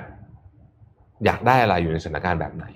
คุณกำลังอยู่ในทะเลทรายหรือว่าคุณกำลังอยู่ในนึกออกไหมฮะอืมแม้แต่เรื่องรถเรื่องอะไรก็แล้วแต่เนี่ยมันไม่มีการเปรียบเทียบอะไรกันไม่ได้เลยนะเพราะมันขึ้นอยู่กับตัวคุณคนเดียวเพราะฉะนั้นเวลาตัดสินใจอย่าลืมเรื่องนี้ ผมก็เลยเอาโค้ดของสตีฟจ็อบที่เป็นโค้ดที่ดังมาก มาบอกว่าภาพถัดไปนะฮะสตีฟจ็อบบอกว่าชีวิตคุณอะมันสั้นมากนะอย่าไปทำตามความต้องการของคนอื่น ให้ถามตัวเองว่าอยากได้อะไรจริง ๆ แล้วตัดสินใจไปตามนั้น follow your heart and intuition นะฮะภาพถัดไปครับ แม้ว่ามันจะฟังดูตรงไปตรงมามาก แต่คุณต้องเข้าใจเป้าหมายของคุณก่อนก่อนที่จะเลือกไม่ไม่ไม่ใช่เลือกแล้วเข้าไปหาเป้าหมายนะเข้าใจเป้าหมายของคุณก่อนที่จะเลือกนี่เป็นยังไงนะครับเขายกตัวอย่างแบบนี้ฮะภาพถัดไปนะฮะไอ้ไม่มันเป็นตัวอย่างตลกตลกสมมุติมีคนเดินมาหาพี่บอกเอาช้างไหมตรงแปดร้อยเหรียญนะฮะพี่พี่ก็อาจจะบอกว่าเฮ้ยไม่เอาอืมทำไมอะ นะฮะเหรอเหรอแต่ถ้าเกิดลดให้ห้าร้อยเหรียญน่ะอืมพี่พี่ก็จะแบบไม่เอาอืมเจ้าช้างไม่ทำอะไรวะห้าร้อยเหรียญไม่เอาอืมอะงั้นช้างสองตัวสำหรับอ่าห้าร้อยเหรียญนะพี่พี่ก็จะตอบว่า เอามาช้างสองตัวสี่ร้อยเหรียญแล้วเอาเลยเออยังไม่รู้จะเอาช้างไปทำอะไรเออแต่ซื้อมาโอ้โหมันดีมากเลยจากอืมตัวละแปดร้อยเหลือตัวละสองร้อยนะครับ ประเด็นก็คือ ถ้าเกิดของ ที่คือคืออะไรก็ตามในชีวิตนี้ที่มันไม่มีความจำเป็นกับคุณน่ะอืมช้างอะเหมือนกับแกดเจ็ตอะไรบางอย่างเนี่ยอืมมันจะถูกแค่ไหนอะ มันก็ไม่แมทเทอร์หรอก ไม่ควรจะต้องไม่ควรจะต้องใช้ไม่ควรจะต้องซื้ออยู่ดีนะครับ แต่คนเรามักจะตกหลุมพรางแบบนี้มเยอะมากๆเลยนะครับ ถ้าเกิดไม่เชื่อผมก็ลองไปค้นตู้คุณดูก็ได้ที่บ้านนะว่าคุณมีของพวกนี้อยู่หรือเปล่านะฮะอันที่สามครับ your decision outcome can be no better than your best alternative อันนี้สำคัญมาก อันนี้โดยเฉพาะสำหรับบริษัทนะฮะอืมทางออกที่ดีที่สุดของคุณจะไม่มีทางดีกว่าทางเลือกที่ดีที่สุดที่คุณคิดออก แปลว่าอะไร ฟังดูแล้วงงๆอะความจริงก็คือว่าไม่ว่าคุณจะพยายามมากแค่ไหนก็ตามในการตัดสินใจนะครับ แต่ว่ามันจะมีทางเลือกที่เป็น option หนึ่งสองสามอยู่เนี่ย คุณไม่มีทางทำได้ดีกว่า option ที่ที่ดีที่สุดที่คุณมีอยู่ในตอนนั้น ดังนั้นคุณจะต้องมี option ให้เยอะครับอ่าอืม นะฮะคุณจะต้องมี option ให้เยอะนะฮะบางครั้งเนี่ยนะครับคุณไม่ได้เป็นคนที่ตัดสินใจไม่ดีนะเพียงแต่คุณมี option หรือคุณคิดถึง option น้อยเกินไป ในบริบทขององค์กรเรื่องนี้เป็นเรื่องที่จริงมาก ๆ หลายครั้งเราเอาเวลาไปกับการตัดสินใจเยอะหมายถึงว่า ไปคิดว่าจะตัดสินใจอะไรดี แต่ลืมดูว่า option ที่วางอยู่บนโต๊ะอะมันมีเยอะพอหรือยังนะครับอืมอันนี้สำคัญมาก ๆเลยนะครับ ดังนั้นคำแนะนำของเขาก็คือ ทำ option ให้เยอะก่อนก่อนที่จะตัดสินใจ ไม่ใช่มีแค่สองออปชันแล้วตอนเป็นจะต้องเลือกแล้วนะครับ ให้มองมุมกว้างๆมากขึ้นเข้าไว้ บางทีเนี่ยจำนวนหรือว่า quantity เนี่ยสำคัญไม่แพ้ quality เหมือนกันนะเพราะว่าคุณไม่มีทางเลือกได้ดีที่สุดมากกว่าออปชันที่คุณมีนะครับ ข้อที่สี่ฮะหลายครั้งเขาบอกว่า make effort proportional to importance คือ ความพยายามควรจะถูกจัดสรร ตามความสำคัญ วงเล็บให้ว่าไม่ใช่ตามเวลาที่คุณใช้ไปในแต่ละเรื่อง อืมบางครั้งเนี่ย เราใช้เวลากับเรื่องไม่สำคัญเยอะมาก อืมแต่ว่าเรื่องสำคัญสำคัญ เราดันไม่ใช้เวลา มันมีกรณีศึกษาหนึ่งเขาเรียกว่า bike shed effect ที่เอ่อกันกันแดดกันฝนของจักรยานอืมนะครับเขาบอกว่าในการประชุมที่ซับซ้อนมากๆยกตัวอย่างเช่น การประชุมในการสร้างโรงไฟฟ้าพลังงานนิวเคลียร์ถ้าเกิดว่าคนที่นั่งอยู่ในนั้นไม่ได้เป็นผู้เชี่ยวชาญทั้งหมด part ที่เป็นเรื่องของตกเตาปฏิกรณ์อะไรพวกนี้เนี่ยนะ คนจะไม่ค่อยเถียงกัน อืมแต่พอมาถึง part ว่าเราจะเอาที่จอดจักรยานอยู่ตรงไหนดี ความเห็นจะเยอะ คุณอาจจะใช้เวลาครึ่งหนึ่งไปพูดเรื่องที่จอดจักรยาน แล้วถ้าลองไปดูในการประชุมหลายครั้งนะครับ เป็นแบบนั้นจริงอืมๆขอพูดนิดนึงขอขอแซะขอแซะแซะแซะนิดนึงอืมประชุมสภาอืม บางประเทศก็เป็นแบบนั้นเหมือนกัน อืมอืมประท้วงเรื่องนั่นแหละเรื่องสำคัญ พูดน้อยมาก พูดน้อยเวมากลาน้อยเวลาน้อยไอ้เรื่องที่อะไรก็ไม่รู้อะไรก็ไม่รู้เนี่ย แค่แนะนำตัวก็หมดเวลาแล้วถูกต้อง เพราะฉะนั้นคุณต้องคุณนะครับ ต้องใช้เวลากับเรื่องสำคัญ เยอะอืมๆใช้เวลากับอัตราส่วนของเวลากับความสำคัญของเรื่องต้องไปในทิศทางเดียวกันนะครับอืมภาพสุดท้าย taking structure approach นะฮะ taking structure อืม approach before making deci- decision แปลว่าอะไรคำว่า structure approach คือแบบนี้ครับ ในขั้นตอนของการตัดสินใจในแต่ละขั้นตอนเนี่ย มันจะมีวิธีคิด หรือชุดความคิด หรือเขาเรียกว่า thinking mode ไม่เหมือนกัน thinking mode ไม่เหมือนกันยกตัวอย่างเช่น ถ้าเป็นเวลาที่เราอย่างช่วงนี้ไม่ไม่ถ้าเป็นเวลายามสงคราม thinking mode คุณเป็นแบบหนึ่งเวลาที่เป็นเวลาสงบ thinking mode คุณอีกแบบหนึ่งนะครับในกรณีของการตัดสินใจโดยเฉพาะในบริบทขององค์กรเนี่ยนะครับ ถ้าเป็น การ generate option อะภาพถัดไปนะครับ คุณต้อง creative and non judgmental คือเวลาคนพูดอะไรมานะอย่าไปปฏิเสธเขาแบบสมมตินนท์บอก option หนึงมาพี่บอกไม่เอาอย่าเพิ่งพูดอย่างนี้ ใส่เข้ามาก่อนเยอะๆมี option เยอะๆใส่ไว้เต็มกระดานเลยยี่สิบสามสิบอันก็ได้ แต่เมื่อคุณเข้าสู่โหมดที่ต้องตัดสินใจแล้วเนี่ยอืมสมองคุณจะต้องไม่เป็นแบบนี้ละ ต้องเข้าสู่โหมด create ไม่ไม่ไม่ได้ creative หมดแล้วเป็น judgmental ต้องมีการ weight risk อืม reward ที่ชัดเจนนะครับ ดังนั้นเขาจึงบอกว่าเวลาจะตัดสินใจภาพสุดท้ายนะครับ คุณต้องแบ่งมันเป็นท่อนท่อนท่อนท่อนแล้วใช้ thinking mode ที่ถูกต้องอืมนะครับ โดยเฉพาะสำหรับเรื่องใหญ่ๆอืมนะฮะนี่ก็คือเจ็ดโมงครึ่งวันนี้อาจจะดูซีเรียสนิดนึงใช่ไหมก็แต่มันเรื่องจำเป็นนะมันจำเป็นอ่านี่เป็นกระบวนการที่สำคัญนะครับอืมเดี๋ยวพรุ่งนี้จะหาสนุกสนุกๆมาบ้างนะฮะอืมอะอ่าสำหรับคนใช้แอปอยู่มีข่าวใหญ่จากอินเดีย อ๋อ อันนั้นโอ้โหพีคสุดเลยนะครับ อันนี้อ่าทุกคนต้องดูให้ได้เลยครับข่าวเดี๋ยวนี้ต้องฟังเลยนะครับเล่าให้ฟังอันนี้อันนี้จำเป็นจริงครับผมอ่าขอรูปอืม N N สามครับๆอืมรูป N สามขึ้นมาอันนะคนี้รับเป็น move อีกงานที่น่าตกใจมากอะเราดูกันนะครับ อันนี้เกิดขึ้นที่อินเดียนะครับ แอปนี้เนี่ยชื่อแอปว่า Remove China Apps ครับ เป็นแอปพลิเคชันที่ตอนนี้ได้รับความนิยมมากๆ ที่อินเดียในช่วงไม่กี่สัปดาห์ที่ผ่านมานะครับ โดยตอนนี้เนี่ยมียอดดาวน์โหลดมากกว่า 5 ล้านครั้งแล้วนะครับในอินเดียในช่วงแค่ในช่วงปลายเดือนพฤษภาคมนะครับในช่วงไม่กี่สัปดาห์นะครับ โดยในแอปนี้มันจะมี feature อันหนึ่งที่ช่วยให้ผู้ใช้งานโทรศัพท์เนี่ยสามารถลบแอปของจีนได้เลยนะครับ ที่ละเมิดข้อมูล โดยแอปที่ถูกรายงานเนี่ยจะถูกดึงออกจาก Google Play Store นะครับเนื่องจากละเมิดนโยบายพฤติกรรมเชิงหลอกลวงผู้บริโภคนะครับอืมแอปนี้เนี่ยพัฒนาโดยบริษัท One Touch App Labs นะครับได้รับความนิยมในอินเดียมากๆ เพราะว่าตอนนี้เนี่ยเริ่มมีความรู้สึกการต่อต้านจีนเพิ่มขึ้นทุกวันในอินเดียนะครับเรื่องอืมเพราะว่าความตึงเครียดของสหรัฐและจีนก็แรงสหรัฐแล้วก็จีนและอินเดียอินเดียก็ก็แรมีงเรื่องอีกเหมือนกันนะครับอืมในช่วงไม่กี่วันที่ผ่านมานะครับมีดารา ศิลปินอืมที่มีชื่อเสียงของอินเดียหลายคนนะครับ ที่ออกมาสนับสนุนให้ลบแอปจีนนะครับ โดยโยกักที่เป็นกูรูโยคะคนหนึ่งนะครับ ชื่อบาบารามเดฟนะครับได้อ๋อดังมากดังมาก ได้อืมทวีตวิดีโอนะครับ ว่าเขาเนี่ยได้ลบแอปจีนทั้งหมดออกจากโทรศัพท์สมาร์ทโฟนของเขานะครับ ซึ่งการที่นักแสดงชาวอินเดียลบลบแอป TikTok มีการลบแอป TikTok ด้วย เพราะว่าแอป TikTok เนี่ยของอืมจีนนะครับบริษัท By- ByteDance นะครับซึ่ง TikTok เนี่ยได้รับความนิยมสูงสุดที่อินเดียนะครับอืมอืมต้องบอกเลยว่าเดือดมากๆนะครับ ซึ่งอืมนี่เป็นอีกตัวอย่างหนึ่งนะครับที่ถือว่าเป็นตัวอย่างให้คนอินเดียเนี่ยออกมาจัดการเรื่องของจีนให้เด็ดขาดนะครับมีรายงานจากสำนักข่าว Global Times นะครับบอกว่ารัฐบาลจีนเนี่ยมีความเห็นว่าการที่รัฐบาลอินเดียออกมาพูดแบบนี้คือ รัฐบาลอินเดียเนี่ยมี ทางนูปูร์ชาร์มานะครับซึ่งเป็นโฆษกของพรรค BJP นะครับของอินเดียเขาบอกว่า การที่คนอินเดียออกมาลบแอป TikTok โดยเฉพาะศิลปินออกมาทำให้ดูเนี่ยถือเป็นตัวอย่างที่ดีที่ออกมาแอคทีฟเรื่องนี้นะครับรัฐบาลจีนก็ให้ความเห็นว่า การที่รัฐบาลอินเดียปล่อยให้มีนักแสดงออกมาแสดงความคิดเห็นได้ตามใจชอบแบบนี้เนี่ยเป็นการกระทำที่ไม่สมเหตุสมผลอืมและอาจจะทำให้ความสัมพันธ์ระหว่างประเทศเนี่ยแย่ลงด้วยนะครับมีรายงานมากกว่านี้อีกครับว่า มีผู้ใช้บางคนในจีนเนี่ยมีการเยาะเย้ยแอปตัว remove China apps อันนี้นะครับบอกว่าเฮ้ยถ้าคุณจะมาบอกให้ลบแอปจีนเนี่ยคุณก็ควรจะโยนสมาร์ทโฟนทิ้งไปด้วยนะเพราะว่าในนั้นเนี่ยมันอาจจะมีชิ้นส่วนบางอันที่เป็นผลิตจากจีนด้วยเหมือนกันนะครับซึ่งการกระตุ้นให้ชาวอินเดียทิ้งสมาร์ทโฟน อันนี้เนี่ยแสดงให้เห็นถึงการครอบงำของผู้ผลิตสมาร์ทโฟน ชาวจีนที่มาครอบงำอยู่ในอินเดียตอนนี้นะครับซึ่งแม้ว่ารัฐบาลจีนยังดูจะไม่ค่อยได้สนใจอะไรมากเท่าไหร่นะครับแต่ว่าการที่อินเดีย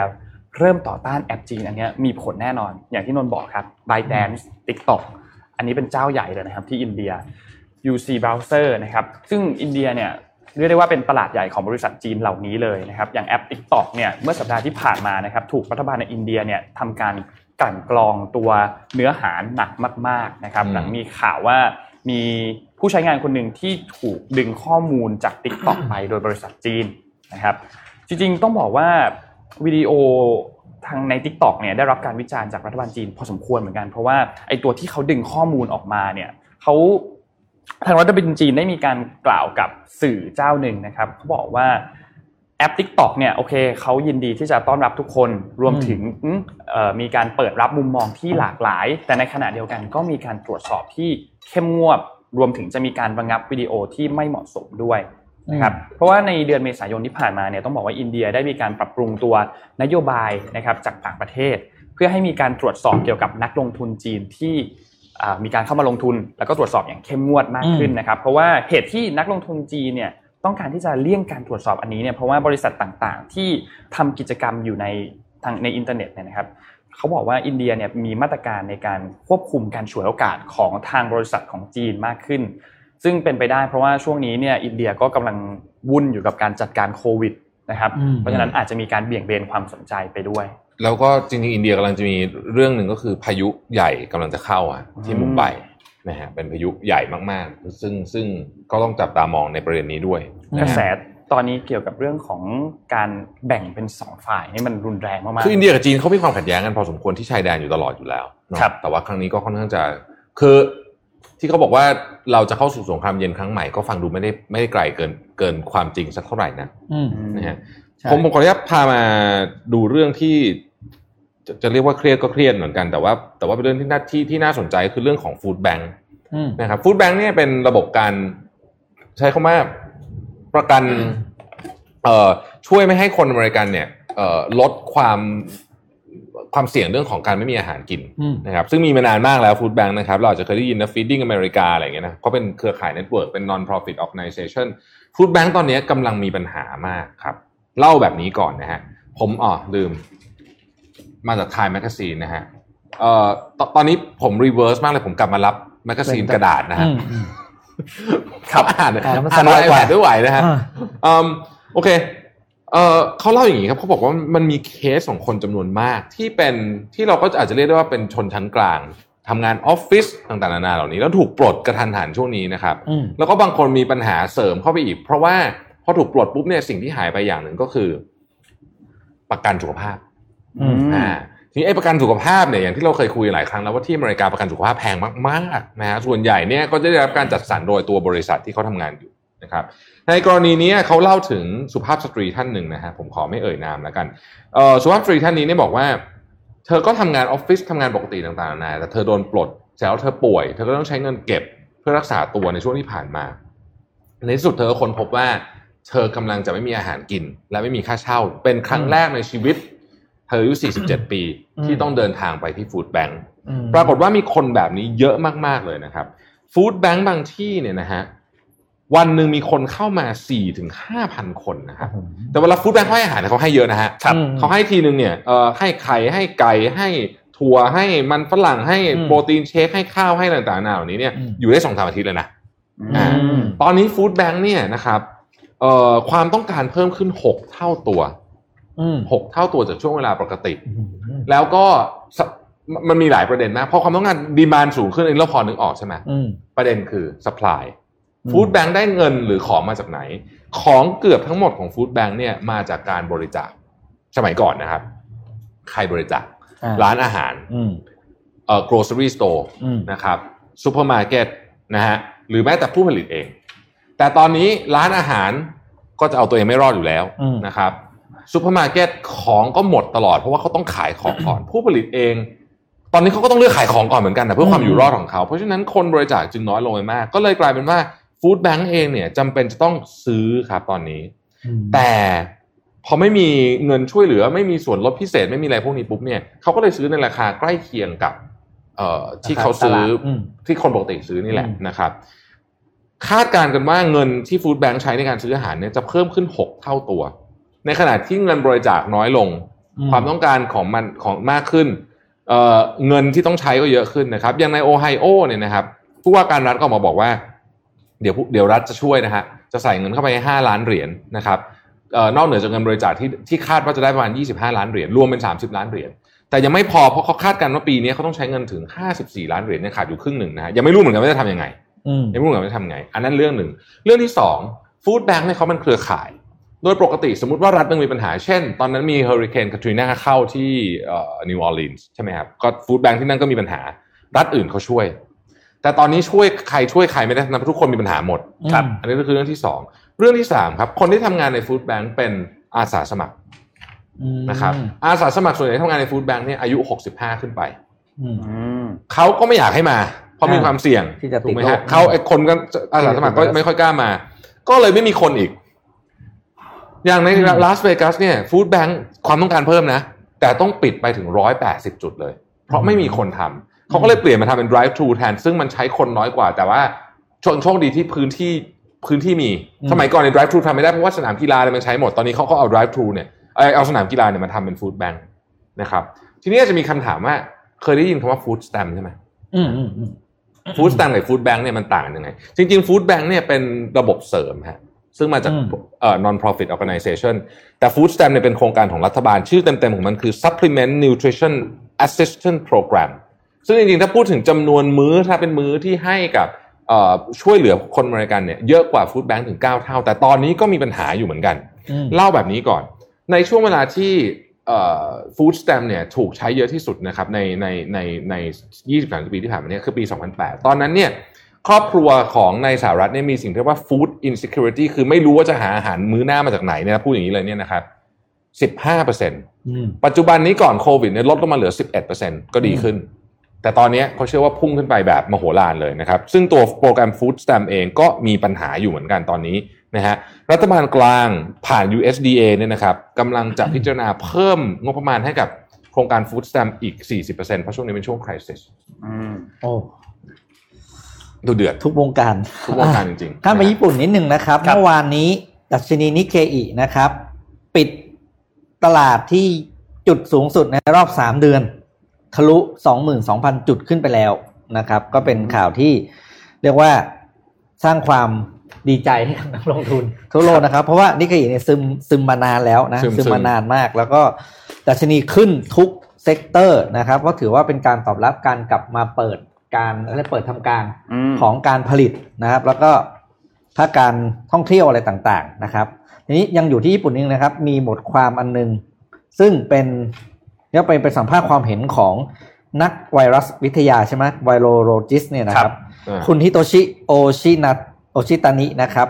บทความนี้ก็พูดถึงเรื่องโรงหนังอืมเพราะโรงหนังเนี่ยเริ่มเปิดแล้วใช่ไหมคนต้องไปถามกันว่าเฮ้ยโรงหนังเนี่ยมัน safe ไหมอ่าอ่านะครับเออนี่น่าสนใจบทความเนี้ยเอ่ออยู่ในอยู่ในคอร์สนะครับก็ชื่อว่า under the right conditions going back to the movies might not be as dangerous as you think อ่า แปลว่าการกลับเข้าไปที่โรงหนังนั้นไม่ได้อันตรายอย่างที่คุณคิดนะอืมนะเพราะอะไรเขาเปรียบเทียบอย่างนี้ครับ สาเหตุในการที่จะติดไอ้พวกคลัสเตอร์ต่างๆที่ไปติดเนี่ยครับเพราะว่าอะไรครับ เพราะว่าเราไปในสถานที่ที่เรามีเขาเรียกว่ามีอะไร activity ร่างกายใช่ไหมอืมอืมอ่าเขาเรียกว่ามีการพูดมีคุยมีการตะโกนส่งเสียงอะไรต่าง ๆ กินข้าวอะไรต่าง ๆ แต่โรงหนังไม่มีอ่า เออจริงก็ไม่คุณมีไปแต่คุณนั่งอยู่เฉยถูกต้องอ่าๆอ่านะครับอันอย่านี้งมากคุณก็เคี้ยวป๊อปคอร์นเขาบอกว่าจากการอ่าศึกษาของมหาวิทยาลัยโตโฮคุที่ญี่ปุ่นเนี่ยนะครับ บอกว่าในญี่ปุ่นเองก็ยังไม่มีสัญเขาเรียกไงนะ สัญญาณอย่างเป็นที่ชัดเจนว่ามีการติดกันของเจ้าโคโรนาไวรัสเนี่ย ในสถานที่ปิดเช่นรถไฟฟ้าใต้ดินด้วยนะอืมก็ยังไม่มีเพราะอะไรเพราะสถานที่พวกนั้นทุกคนเข้าไปเงียบไงเออใส่หน้ากากด้แล้ววยนั่งเงียบๆแล้วก็ถึงเวลาก็เดินออก นะครับอืมซึ่งต่างจากคอนเสิร์ตจากไอ้คาราโอเกะต่างๆที่ทุกคนไปนะครับเขาบอกประเด็นที่สองคือการเข้าโรงหนังแล้วเนี่ย ไม่อันตรายเพราะทุกคนเนี่ยนั่งหันหน้าไปทางเดียวกัน อืมใช่ ทุกคนก็มองไปจอใช่ไหมเพราะฉะนั้นเนี่ยโอกาสที่มันจะแบบส่งส่งเชื้อส่งอะไรหากันเนี่ย มันค่อนข้างน้อยอืมฉะนั้นเนี่ยเขาบอกเลยว่าการเข้าโรงหนังเนี่ยเขาบอกแล้วถ้าจะเข้าให้ปลอดภัยนะเขามีทิปด้วยนะหนึ่ง do not eat popcorn อะชัดเจนดีเออเออตกลงเขาให้ขายไหมป๊อปคอร์นเนี่ย eat popcorn เออเออก็บอกถ้าคุณจะปลอดภัยเนี่ย you just sitting there and wear your mask อ่า you are safe นี่คืออมนี่คือก็ make sense นักไวรัสวิทยามาเปิดเผยนะครับ ก็เอามาฝากกันเผื่อท่านที่อยากจะกลับเข้าไปโรงหนังนะครับ ก็ผมก็ต้องขออภัยโรงหนังนะ คำแนะนำเขาบอกจริงๆคืออย่าทานป๊อปคอร์นอืมคือเข้าไปแล้วนั่งดูแล้วก็ออกมาอ่าเพราะว่าการที่คุณไปเปิดหน้ากากแล้วคุณอะไรนะอ้าปากโอกาสที่มันจะเข้ามาไงนะครับ นี่ก็คือเป็นคำแนะนำจากนักไวรัสวิทยาจากมหาวิทยาลัยโตโฮคุนะครับ ที่ญี่ปุ่นเราคิดถึงการดูหนังกันเนาะเออตอนนี้เข้าโรงหนังนี่นะครับทุกคนนั่งแบบเป็น VIP เลยนะฮะ ใช่ใช่ใช่คือรับนั่งเว้น First class อ่า first class ทุกที่ที่อะนั่งเพราะฉะนั้นเนี่ยมีคำแนะนำที่บอกได้เลยว่า เข้าไปดูปุ๊บ ดูหนังให้จบแล้วซื้อป๊อปคอร์นกลับไปกินที่บ้าน อ่า ไม่ก็กินก่อนเข้าฮะเออนะครับ อ่าโอเค เรานนท์ขอไปที่คองโกกันนิดนึงอืมครับรัฐบาลของสาธารณรัฐประชาธิปไตยคองโกนะครับได้ประกาศเมื่อวันที่ 1 มิถุนายนที่ผ่านมาว่าตอนนี้เนี่ยประเทศกำลังเจอการระบาดของไวรัสอีโบลาครับเอออีโบลาอีโบลาครับยังอืมอีโบลาโควิดกำลังไม่จบเลยนะอีโบลากำลังกลับโอ้มาระบาดในอืมระลอกใหม่นะครับในเมืองอืมเอ็มบันดากานะครับอยู่ในจังหวัด เออเอกวาติอูครับอ่านชื่อผิดขออภัยนะครับครับล่าสุดเนี่ยอืมตอนนี้มีผู้เสียชีวิตเพิ่มเติมมาอีก 4 คนแล้วนะครับซึ่งเป็นวิกฤตโรคระบาดซ้ำซ้อนครับคือมีทั้งอีโบลาและมีทั้งโควิด -19 นะครับคือต้องบอกว่า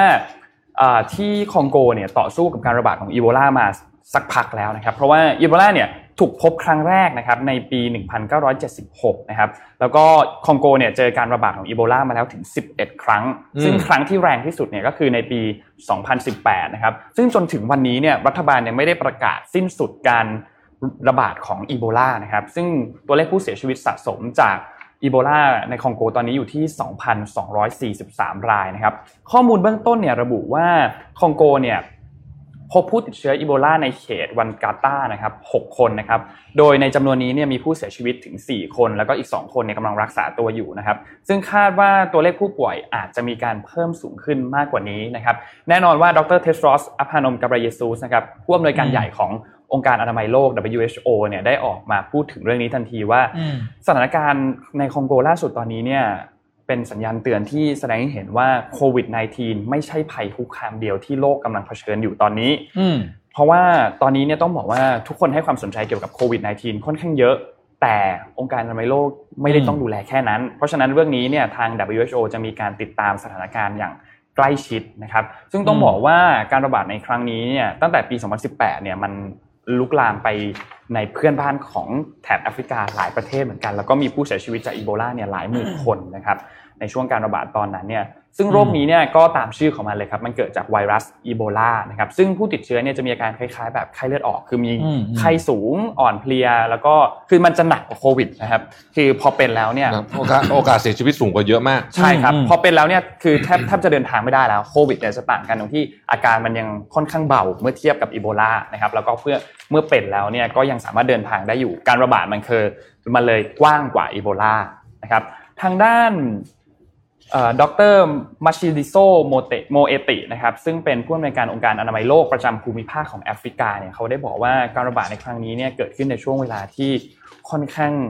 จะบอกว่าไม่ไม่ถูกเวลามากๆนะครับอืมเพราะว่าช่วงนี้เนี่ยตอนนี้ต้องควบคุมยังโควิดสู้กับโควิด -19 ด้วยอยู่เพราะฉะนั้นจะมีการทำงานร่วมกันกับหน่วยงานของสาธารณสุข แล้วก็ศูนย์ควบคุมป้องกันโรคของแอฟริกา เพื่อป้องกันการระบาดในครั้งนี้ แล้วก็ทาง WHO ได้ส่งทีมงานไปช่วยเหลือแล้วนะครับ ซึ่งต้องบอกเลยว่า ตอนนี้จริงๆ คือก่อนหน้านี้เนี่ยที่มีการระบาดในระลอกที่ 10 ตอนนี้มันครั้งนี้คือครั้งที่ 11 ใช่ไหมครับเขากำลังนับถอยหลังแล้วนะครับ ที่จะมีการประกาศสิ้นสุดการระบาดอืมแต่ว่าสุดท้ายก็เกิดการระบาดซะก่อนอืมนะครับ ต้องเอาใจช่วยต่อไปนะครับสำหรับที่คองโกนะครับ อืมครับ ขอภาพ P1 นะครับ ไปดูข่าวด้านเทคโนโลยีกันบ้างนะครับ มีสตาร์ทอัพรายหนึ่งนะครับ ชื่อ Nuro นะครับ NURO ที่สหรัฐอเมริกานะครับ เมื่อวานได้เปิดโปรเจกต์ใหม่ขึ้นมานะครับ นี่คือ self driving car แต่เอาไว้ส่งยาอืมไปตามบ้านนะครับ โดยร่วมมือกับ CVS Pharmacy ซึ่งเป็นนั่นแหละก็ร้านขายยาแบบ convenient ที่ chain ที่สหรัฐอเมริกานะครับ โดย CVS Pharmacy เนี่ยได้ทดสอบโปรเจกต์ตัวนี้เนี่ยที่ฮิวสตันครับนะครับ ก็คือลูกค้าเนี่ย สั่งยาทางแอป หรือเว็บไซต์ของ CVS Pharmacy ซึ่งจะมีคุณหมอหรือเภสัชกรเนี่ยคอย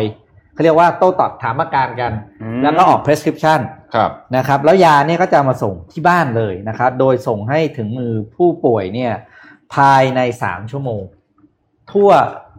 ฮิวสตันมันเป็นเมืองเลยนะทั่วเมืองอืมฮิวสตันนะครับ คือต้องบอกว่าเป็นโปรเจกต์เนี่ยคือไม่ใช่โปรเจกต์แรกที่ Nuro เนี่ยเป็นคนทำนะครับเอ้ยที่ที่ได้ทำมาเพราะนูโรเนี่ยได้เริ่มทำเซลฟ์ด i วิ่งออกมาอีก2โปรเจกต์ก่อนหน้านี้เราด้วยนะ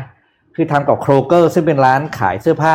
เป็น discount store นะครับครับแล้วก็ทำกับ Domino's Pizza อืมคือในรถก็จะมี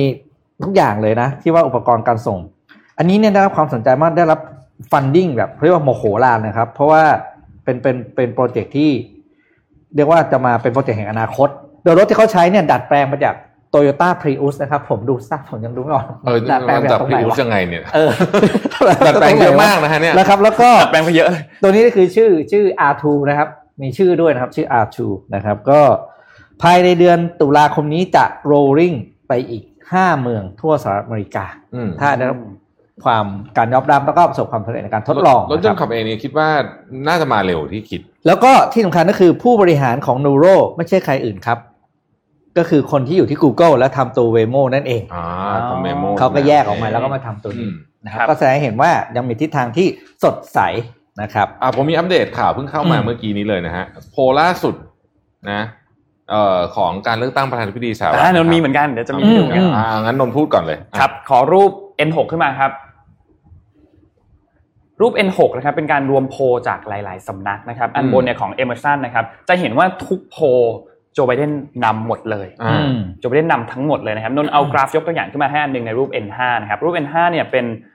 โพลอันหนึ่งนะครับซึ่งเราจะเห็นเลยครับว่าคะแนนนิยมของเส้นสีน้ำเงินเนี่ยคือของโจไบเดนครับเส้นสีแดงเนี่ยคือของโดนัลด์ทรัมป์ส่วนอันข้างล่างสุดเนี่ยคือตัวเลขที่เป็นส่วนต่างกันนะครับอันนี้เป็นตัวเลขที่ทำโพลในวันที่ 3 มิถุนายนนะครับ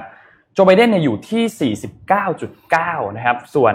ทางโดนัลด์ทรัมป์อยู่ที่ 42.1 โจไบเดนนำอยู่เกือบเกือบ8เลยนะครับ ประมาณใช่7.8 บางโพลนี่นำสิบเอ็ดเลยนะ ใช่ครับเยอะบางมกคนนะนำนำเยอะมากครับสำหรับโจไบเดนครับเนี่ยแต่เรามองแต่คราวที่แล้วคลินตันก็นำเยอะเหมือนกันนะ ตอนแพ้ฮิลลารีคลินตันอะมีเออมีนำอย่างนี้เหมือนกันจำได้นี่พออย่างนี้เรามองเห็นที่กับส่วนตัวกับมองว่าพอยิ่งห่างอย่างเงี้ย ความรุนแรงมันยิ่งเกิดหรือเปล่าใช่เพราะว่าทำเขาทำเขาต้องเบสแล้วไงคือเขาต้องเบสหมดอะหมดหน้าตักคือตอนนี้มันอืมต้องเบสเพราะว่าถามว่ามีคนเห็นด้วยกับกระแสการใช้กำลังไหมก็มีเหมือนกันนะครับเอออมมีเหมือนกัน นะฮะมีเหมือนกันก็ต้องเบสผมเห็นด้วยกับพี่ปิ๊กว่าอืมว่ามันน่าจะคือคือตอนเนี้ยไอ้โควิด เนี่ย ก็เป็นตัวหนึ่งที่จะตัดสินอืมแต่ผมว่าที่ตัดสินมากกว่าคือเรื่องนี้แหละ เรื่องจอร์จฟลอยด์นี่แหละอืมที่จะตัดสินอืมว่าใครจะได้ตำแหน่งเก้าอี้ประธานาธิบดีสหรัฐเลยนะครับอะผมมีข่าวปิดท้ายเป็นข่าว เบาๆแล้วกันนะ เออเออเนสเล่ฮะอืมที่ยุโรป นะฮะคือคือตอนแรกเนี่ยเขาจะขายเบอร์เกอร์ที่เป็นอ๋อ incredible ใช่ไหมชื่อ incredible burger นะฮะโดนปรากฏว่าซัดศาลสั่งบอกห้ามใช้ชื่อนี้อืมเพราะว่ามันฟังดูโอเวอร์เกินไปอืมใช้คำว่า sensational burger ได้อ่านะฮะส่วนในสหรัฐอเมริกาเนี่ยก็ไม่ใช้เหมือนกัน ใช้ไม่ได้เหมือนกัน ต้องใช้คำว่าอืม awesome burger แทนอืมนะครับซึ่งเนสเล่เขาก็พยายามจะ อุทธรณ์นะฮะอ่าแพ้ไปแล้วแต่เกิดก็แพ้ไปแล้วแล้วก็บอกว่าถ้าเกิดว่าไม่ทำตามเนี่ยจะถูกปรับวันละ25,000ยูโรอืมทุกวัน ไปเรื่อยๆจนกว่าคุณจะยอมเปลี่ยนชื่อนะครับแต่บ้านเราปรับไม่เกินสองหมื่นบาทครั้งเดียวครับเขาก็เลยปล่อยไปอ่าครับผมใช้ไปเนี่ยมันต้องคุ้มปรับกว่าอะไรอย่างงี้เออนะฮะเออนั่นแหละเห็นนี่คือผลของการบังคับใช้กฎหมายเนาะทำให้เกิดความเข้มข้นอืมเข้มข้นกว่าอืมวันนี้จริงๆเรื่องยังไม่จบเลยนะครับ มาต่อพรุ่งนี้แล้วกันนะครับพรุ่งนี้แต่ว่าเป็นเรื่องที่น่าสนใจเหมือนกันมีใครนะมีครับเรื่องปิดท้ายสักอันไหมวันนี้เหรอฮะ อ่ามีมีมีก็ได้อะอะครับเป็นเรื่องจัดไปเกี่ยวครักับบพี่บิ๊กท่านทรัมป์แล้วกันนะครับ ครับอ่าเป็นบทความหนึ่งที่เขา refer ถึงภาวะผู้นำอ่านะเขาเรียกชื่อ three essential leadership lessons for our current crisis นะครับ อันนี้ครับคือเขียนมาสดๆร้อนๆเลยนะ เขาพูดถึงสถานสถานการณ์ของสหรัฐอเมริกาในปัจจุบันเนี้ยบอกมันไม่ใช่ครั้งแรกนะ ที่สหรัฐอเมริกาต้องมาต้องเผชิญกับสภาวะวิกฤตขนาดนี้ครับ โดยบทความจาก Harvard Business School เนี่ยนะครับย้อนกลับไปถึงยุคเมื่อประมาณ 60 ปีก่อน60 ปีก่อนเลยนะครับ ตอนนั้นเนี่ยสมัยประธานาธิบดีเจฟเคนเนดีนะ ตอนนั้นเนี่ยถ้าใครเกิดไม่ทันเล่าให้ฟังย้อนเลยผมก็ไม่ทันนะ แต่รู้ข่าวก็คืออเมริกากับคิวบาอ่าใช่ใช่ใช่ที่ที่ที่มีจะโซเวียตตอนนั้นคืที่อจะยิงกันอยู่แล้วอะอ่านะครับที่จะยิงคือมีสหรัฐกับโซเวียตเนี่ยเขาเป็นตอนนี้มันเป็นสงครามสงครามเย็นใช่ไหมตอนนั้นอืมสงครามเย็นนะครับแล้วคิวบาเนี่ยเขาเป็นเป็นเป็นเป็นเขาเรียกเป็นพันธมิตรกับทางรัสเซียอยู่นะครับ โดยสิ่งที่เกิดขึ้นตอนนั้นคือคิวบาเนี่ยมีการติดตั้งขีปนาวุธอืมซึ่งคิวบากับสหรัฐอเมริกามันใกล้มากไงอืมคือยิงนิดเดียวก็ถึงแล้วใกล้มากๆนะครับ แล้วตอนนั้นเนี่ยสถานการณ์มันตึงเครียดมาก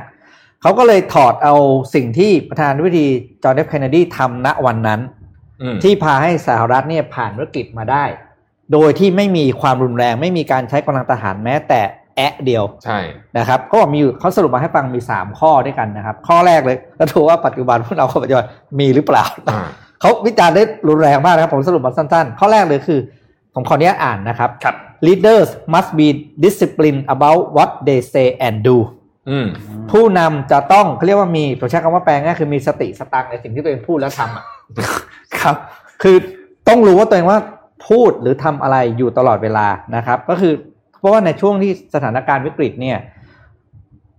การขยับตัวแม้เพียงเล็กน้อย มันเกิด Impact ที่ยิ่งใหญ่มาก โดยเฉพาะกับเรื่องที่เป็นความตึงเครียดมากๆ แล้วอืมก่อให้เกิดการตีความผิดนะครับฉะนั้นเนี่ยเขาบอกเลยว่าปัจจุบันเขาบอกตอนนั้นเคนเนดีคือใช้วิธีการคือเงียบเคนเนดีเป็นคือใช้ทางการทูตและเงียบ แล้วก็อืมไม่ไม่เขาเรียกว่าไม่ออกมาพูดอะไรทั้งสิ้น ถ้ายังไม่ผ่านการไตร่ตรองจากคณะรัฐบาลก่อนครับอืมแล้วเขา เขาแขวะเลยนะครับ ก็คือว่า when George Floyd dead at the hand of Minneapolis police trigger nationwide protest ผมให้ไลท์คำนี้นะครับ the president respond with inflammatory tweets ใช่คือยิ่งคำพูดที่เหมือนสาดน้ำมันเข้าไปในกองไฟถูกต้องนะครับ นี่คือสิ่งแรกคือเขาก็บอกว่าหนึ่งคือลีดเดอร์ต้องรู้ว่าตัวเองพูดแล้วทำอะไรอยู่ ข้อสองคือ สถานการณ์วิกฤตนะครับ strong crisis leaders convene and empower expert ในสภาวะ ที่วิกฤตผู้นำจะต้องมีผู้เชี่ยวชาญเฉพาะทางอยู่รอบตัวและเชื่อฟังต้องฟังด้วย เขาก็พูดในแง่ของคุณทรัมป์เนี่ยครับ มีผู้เชี่ยวชาญทั้งหมอทั้งแต่ไม่ฟังเลยไม่ฟังเลยทั้งสาธารณสุขนะครับซึ่งเทียบกับตอนนั้นเคนเนดีคือสงครามมันยากมากนะแต่ประธานาธิบดีจอร์จเคนเนดีเลือกฟังความเคลื่อนไหวทางการทหาร แล้วก็ทางการทูตว่าจะต้องทำอย่างไรแม้กระทั่งคำพูดที่พูด ก็ต้องผ่านการร่างอืมคือไม่พูดสดอะใช่ง่ายคือไม่ได้พูดอะไรเองนะครับ ข้อ 3 คือ leadership requires adjusting the tempo of decision making โอ้โหนี่ชัดเลยครับคือทุกการตัดสินใจจะต้องมีการจูนดาวสภาวะทางอารมณ์ของตัวเองก่อนอืมก่อนที่จะตัดสินใจอะไรต่างๆ ซึ่งสภาวะทางอารมณ์เนี้ยมันจะถูกจูนดาวได้หนึ่งคือคุณได้รับข้อมูลที่ถูกต้องนะจากผู้เชี่ยวชาญ และสองก็คือคุณในอยู่ในเขาเรียกว่า appropriate behavior ของตัวเอง อืมคืออยู่แบบ ถ้าถ้าถ้านิ่งๆนิ่งๆถ้าผมแล้วตัดเป็สินนใจทีมที่เออปรึกษานะ สมมติว่าอืมผมเป็นเอ่อเลขาของเอ่ออืมประธานาธิบดีโดนัลอืด์มทรัมป์เนี่ยสิ่งที่ผมอืจะมแนะนำคืออะไรรู้ไหมท่านครับขอมือถือ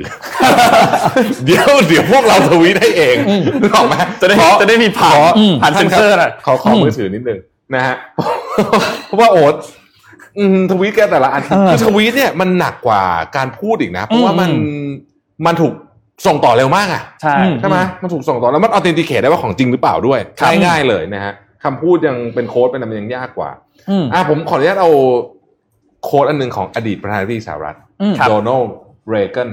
อืมนะครับขึ้นมา เกี่ยวกับเรื่องนี้เลยนะอืม The greatest leader is not necessarily the one who does the greatest thing. He is the one that gets the people to do the greatest thing นะครับอืมผู้นำที่ดีอาจจะไม่ใช่คนที่ทำสิ่งที่เจ๋งสิ่งที่ดีที่สุดแต่เขาเนี่ยสามารถดึง ให้คนอื่นเนี่ยมาทำในสิ่งที่ยอดเยี่ยมอืมได้นะครับ โอ้นัดเยี่ยมอืมครับเลยเวลาไปเยอะวันนี้เราปิดท้ายกันด้วยแนะนำหนังสือนิดนึงอ้าวครับอ่าผมอ่าอ่าพี่ปิ๊กมีเล่มหนึ่งด้วยมีเล่มหนึ่งอ่าอะพี่ปิ๊กก่อนเลยครับ ใครที่เบื่อชีวิตโลกว่าเป็นอะไรแบบนี้ให้กลับไปอ่านเล่มนี้นะครับชีวิตโลกประวัติศาสตร์โลกฉบับไม่ง่วงนะครับ เป็นหนังสือที่รวบรวม history of mankind จริง ๆ คือตั้งแต่ผมไปอ่านดิยุคหนังสือเนี่ยสมัยอะไรเต็มไปหมดเลยนะครับ คือจะได้ดูว่าเขียนสนุกโลกเรามีชีวิตมาถึงทุกวันนี้เนี่ย